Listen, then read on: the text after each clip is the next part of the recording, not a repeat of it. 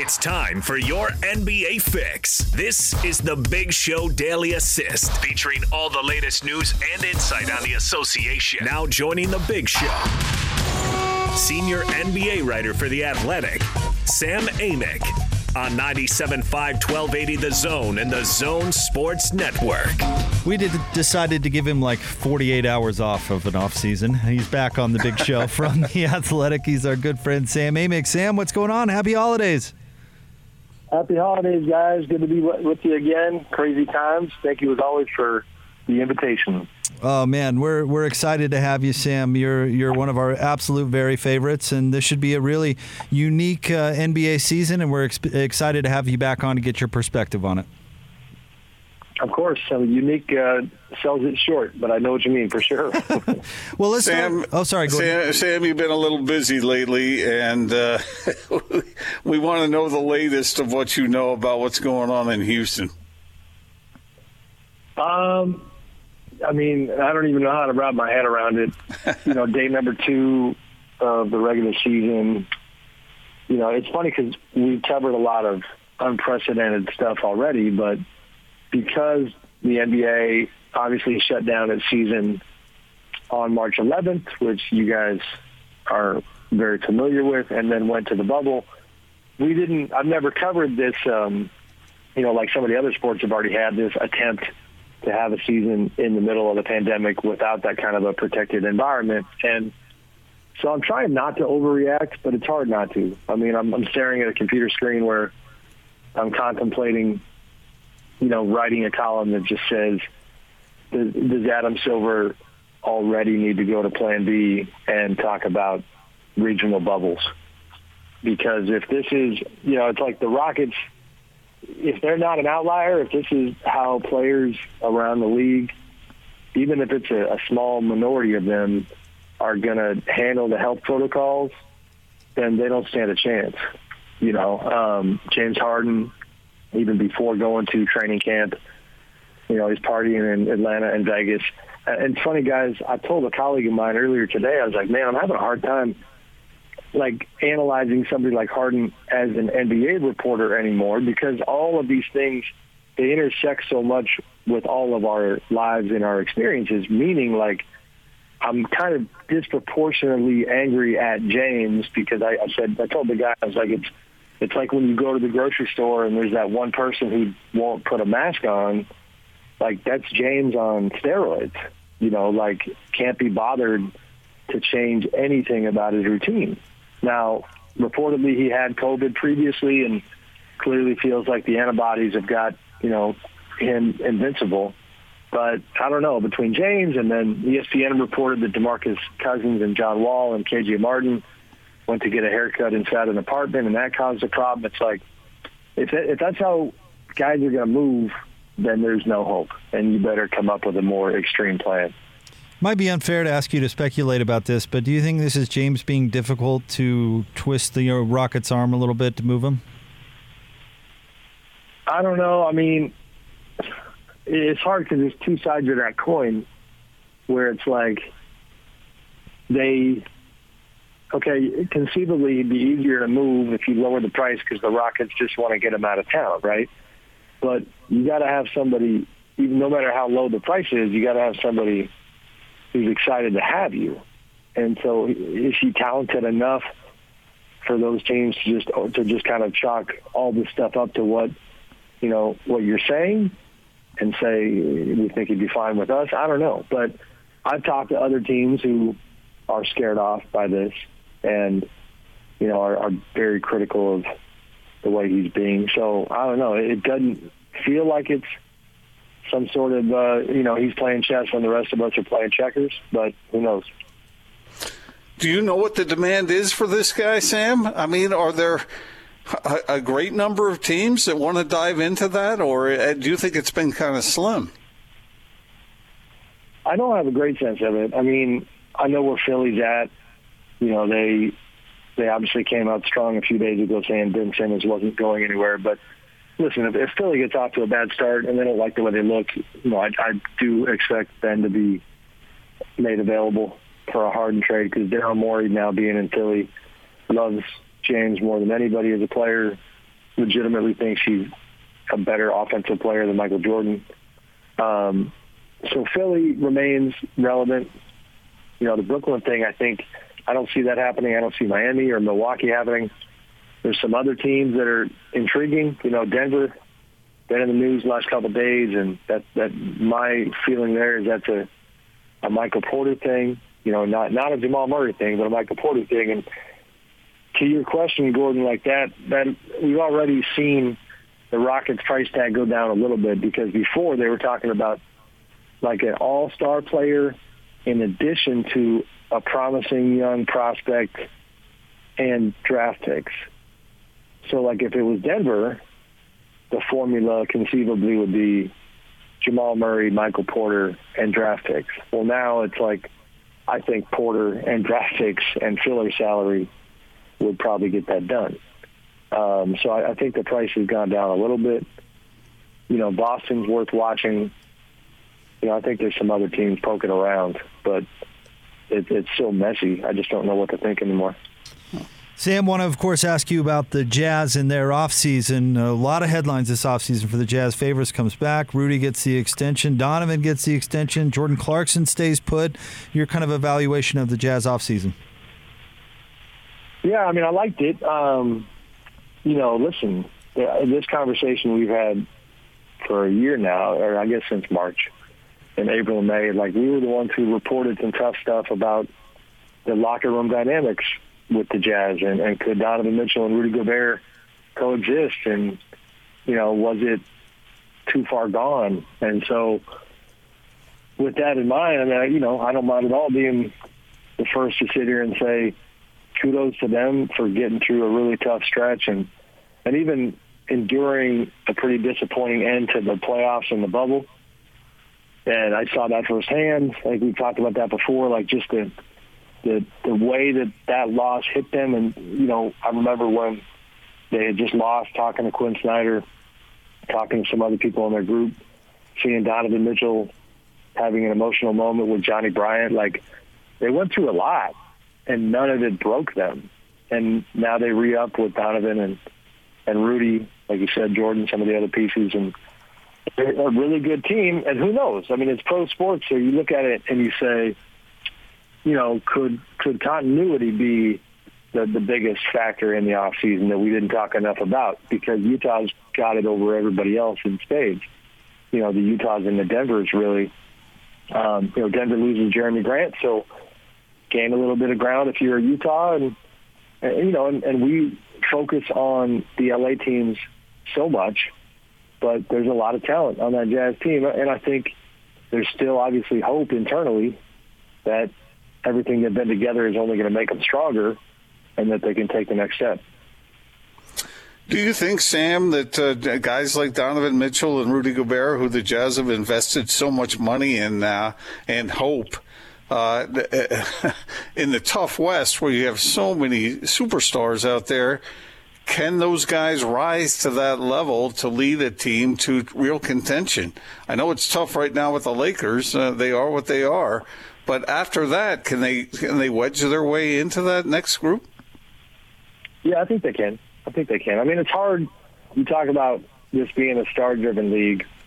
You know, really, nobody in the league can compete with the two LA teams when it comes to star power.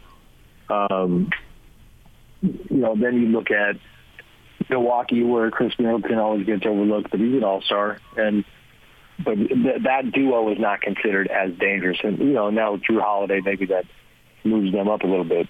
You know, Philly has been the unfulfilled potential with Ben Simmons and Joel Embiid. But the point being, like, you know, you start talking Donovan and Rudy. To me, they're right there at the top of that second tier with Jamal and Jokic. You know, that type of a, a combo. And Donovan is gonna. Nobody's forgetting about Donovan but because they barely, you know, they, they fell short after being up 3-1, you know, Jamal ended up being the one who had the longer spotlight in the playoffs in terms of how special he was. But Donovan did everything he could possibly do and showed himself to be just an incredibly, just a big time performer. It was one thing to come out, you know, really nice rookie year, gosh, they they got a steal with this kid. You know, then he becomes the face of the franchise. Um, and it sounds weird to say, considering again they fell short in the postseason. But I mean, his individual contribution in that series against Denver, and you know the, the incredibly entertaining back and forth with Jamal, like that dude's an absolute star. And Rudy is still, you know, arguably the most unique talent in the NBA. And so I, I think, you know, yeah, they could be right there. It's, it's just, it's all cliche, but it's true. Then it's a matter of, you know, getting a few breaks and health and, you know, COVID, things like that. You know, we'll see where it goes. What did you see last night between the, the Nets and the Warriors from either team? Uh, you know, obviously nice to see Kevin Durant playing again, but what'd you read into after watching that game? Um, mixed emotions. It was like, man, Brooklyn's going to be fun, and it's great to see Kevin looking like Kevin, and Kyrie looks fantastic. And then you're looking at it going, gosh, I think they'd be smart to not even worry about a James Harden type because you got so much firepower around them with Dinwiddie and LeVert, guys like that. So, you know, it seems like a really good thing. And I think you got a, a good sense of how Brooklyn's for real. And then you're kind of going, I mean, admittedly, and, you know, you guys know this, we talk all the time about how we don't root for teams, but you do root for people sometimes. There's just people I like within the Warriors organization, and I found myself feeling bad for them because they've been waiting so long to try to get back to where they could make the most of this core that they have that, you know, some of these guys part of that 73 win team. And then because of Klay Thompson's injury, and all you know some of the other roster turnover. It's like I don't know. People have been talking like they're going to be four or five in the West. I've been saying I think they're going to scratch for the play-in tournament. And last night it looked like they weren't going to be sniffing the play-in tournament. Now, granted, no Draymond Green, that's a really big deal. But Andrew Wiggins looked terrible. Um, you know, Wiseman's a rookie, so just can't expect that much out of him. But you know, and, and Steph, is amazing, but he, he just looked like, you know, his his talent within that mix was not enough to keep them even anywhere close in that game. So we'll, we'll have to wait and see if that's who they actually are. Sam, are you buying in on the positivity that seems like it's coming from some corners about the Suns? Yeah, I think so. I mean, it's hard not to, but again, I don't know to what I don't know where the ceiling is. Right? It's like is it play-in tournament? Is it sixth in the West? Um, part of what you're getting there is like a lot of respect for Monty Williams because a generally people people generally like him a lot. Um, high character guy and great reputation.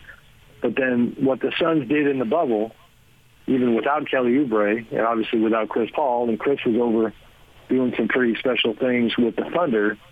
I mean that that combination of narratives is the reason that everybody's talking the Suns up so much, and with good reason. It's hard not to look at it and say, "Wait a minute, this just makes perfect sense." You know, you you got Devin Booker, an, an incredible player that now has not only some help, but a guy who is generally considered a pretty good leader, and a guy who's vocal and plays both ends of the floor, and who is back with his old coach and Monty Williams. You know, and they they they had they were the only undefeated team in the bubble, and they didn't get in the playoffs just because the math didn't fall in their direction. But you know, we'll see if they can keep it up. Sam, I can't believe I've waited this long in the interview to ask you about this because probably the biggest basketball story in, in Utah over the offseason was the sale of the team. Ryan Smith from Qualtrics uh, buys from, uh, or 80% interest from the Miller family for $1.6 billion. And, and Gordon, I don't want to speak for you, but I think I do when I say we were, Sam, we didn't hear anything about it. I mean, we didn't, we didn't know anything about it until the morning that, that it, uh, it was made public. And talk about a, a, a, a shift, you know, or something that we didn't see coming for sure. Yeah, no doubt, and I'm with you. I didn't, I didn't hear, you know, any rumblings whatsoever.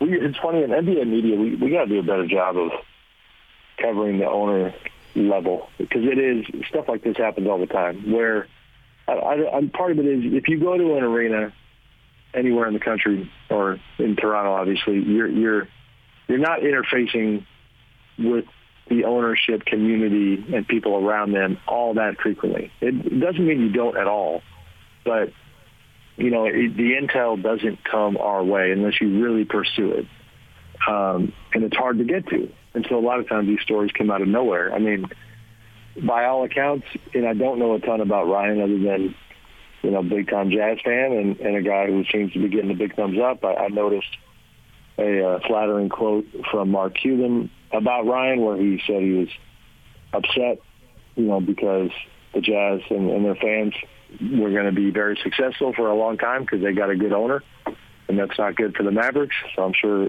that type of feedback makes Jazz fans happy, you know, and um, beyond that, it's just, you know, it seems like everybody's giving a big thumbs up. And ownership out there for a while had been something that everybody spoke incredibly highly of. Now, obviously, with the pandemic hitting, you know, the Millers got absolutely kind of obliterated on the the automobile front, on the movie theater front, and so that part I wasn't shocked to see what happened. They had had layoffs and cutbacks, and so you know, Ryan obviously saw the opportunity there, but he still ends up cutting a pretty massive check for a, a small market team. You know, in the middle of a pandemic, that's a pretty pretty coin to, to get, all things considered. That's interesting, Sam, that you mentioned Cuban because I know that Ryan had been in contact with Cuban, inquiring, uh, trying to sort of get some information from him about what it's like to own an NBA team. So uh, there has been that communication between those two, so they must be aware of each other. Uh, where do you rank ownership in the uh, on the list of importance? Uh, if I were to throw in owners, uh, general managers or personnel type, vice president types, and coaches. If you were to rank those three, how would you rank them? I mean, I, I, I, I don't think there's any other answer other than I got to yield to the front office people and the coaches who you ask that question. They say owners you know. And there's times when I kind of feel like I don't know, you know, they pay the bills, and I, you know, I, I don't. I have a hard time really seeing like the distinct differences between each owner. So I admittedly like I don't have strong opinions about the the owners that are not on the extremes, meaning, you know, if you want to talk about James Dolan and Robert Sarver and Vivek Ranadive, we can I can have a, a real confident conversation about where they have fallen short. You know, if you want to talk about Mickey Arison and and you know Steve Ballmer and owners like that on the positive side, but in, you know all the all the owners in between, you know, it's I, I don't I have a hard time knowing who's better than the other if that makes sense. But what you hear consistently is you know, if the foundation's not healthy and, and you know, and you have too much meddling and and the synergy's not there, uh, or the priorities aren't there in terms of being willing to cut the check, you know, it's um, it's just very hard to succeed. So I mean, it's probably number one, you know, and and then it all grows from there because they're going to decide who runs the front office and who's going to coach, and, and you know, it's it's just a weird equation though, because a lot of times these filthy rich people get their hands on a team and it's a bad mixture because they really think they got all the answers because you know their ego has been rightfully kind of you know boosted by their success in other industries. And then a lot of things that they use to be successful there don't work in the NBA you don't if you don't have the connections you don't have the relationships next thing you know you're hiring the wrong people you're paying for the wrong things, and you're you know you're, you're drowning. And honestly, in my neck of the woods, Vivek Ranadive did a lot of that. I mean, he's from the, the tech industry, and so it gets off the rails, and it's hard to get back. But I think the owners are probably the, the most important. Sam, certainly excited uh, to have you back on with us this NBA season. Excited to think get things going uh, tonight for sure. Thank you as always, and Merry Christmas. Likewise, guys. Talk to you next week. Thanks. Thanks, Sam. our good friend Sam Amick as we get the NBA season started right. Uh, senior NBA writer for The Athletic and uh, one of the best. Uh, we love Sam. He's great. We'll get that up online at 1280thezone.com. And we're not kidding about how busy he's been. he's been he's been all over that Houston stuff, like you uh, you talked about earlier, Jake. Uh, these guys are busy, man. There's a lot going on, and a lot of it is pretty heavy stuff when you when you have this overlay of the pandemic involved in the whole thing. No doubt. More next, 97.5 and 1280 The Zone.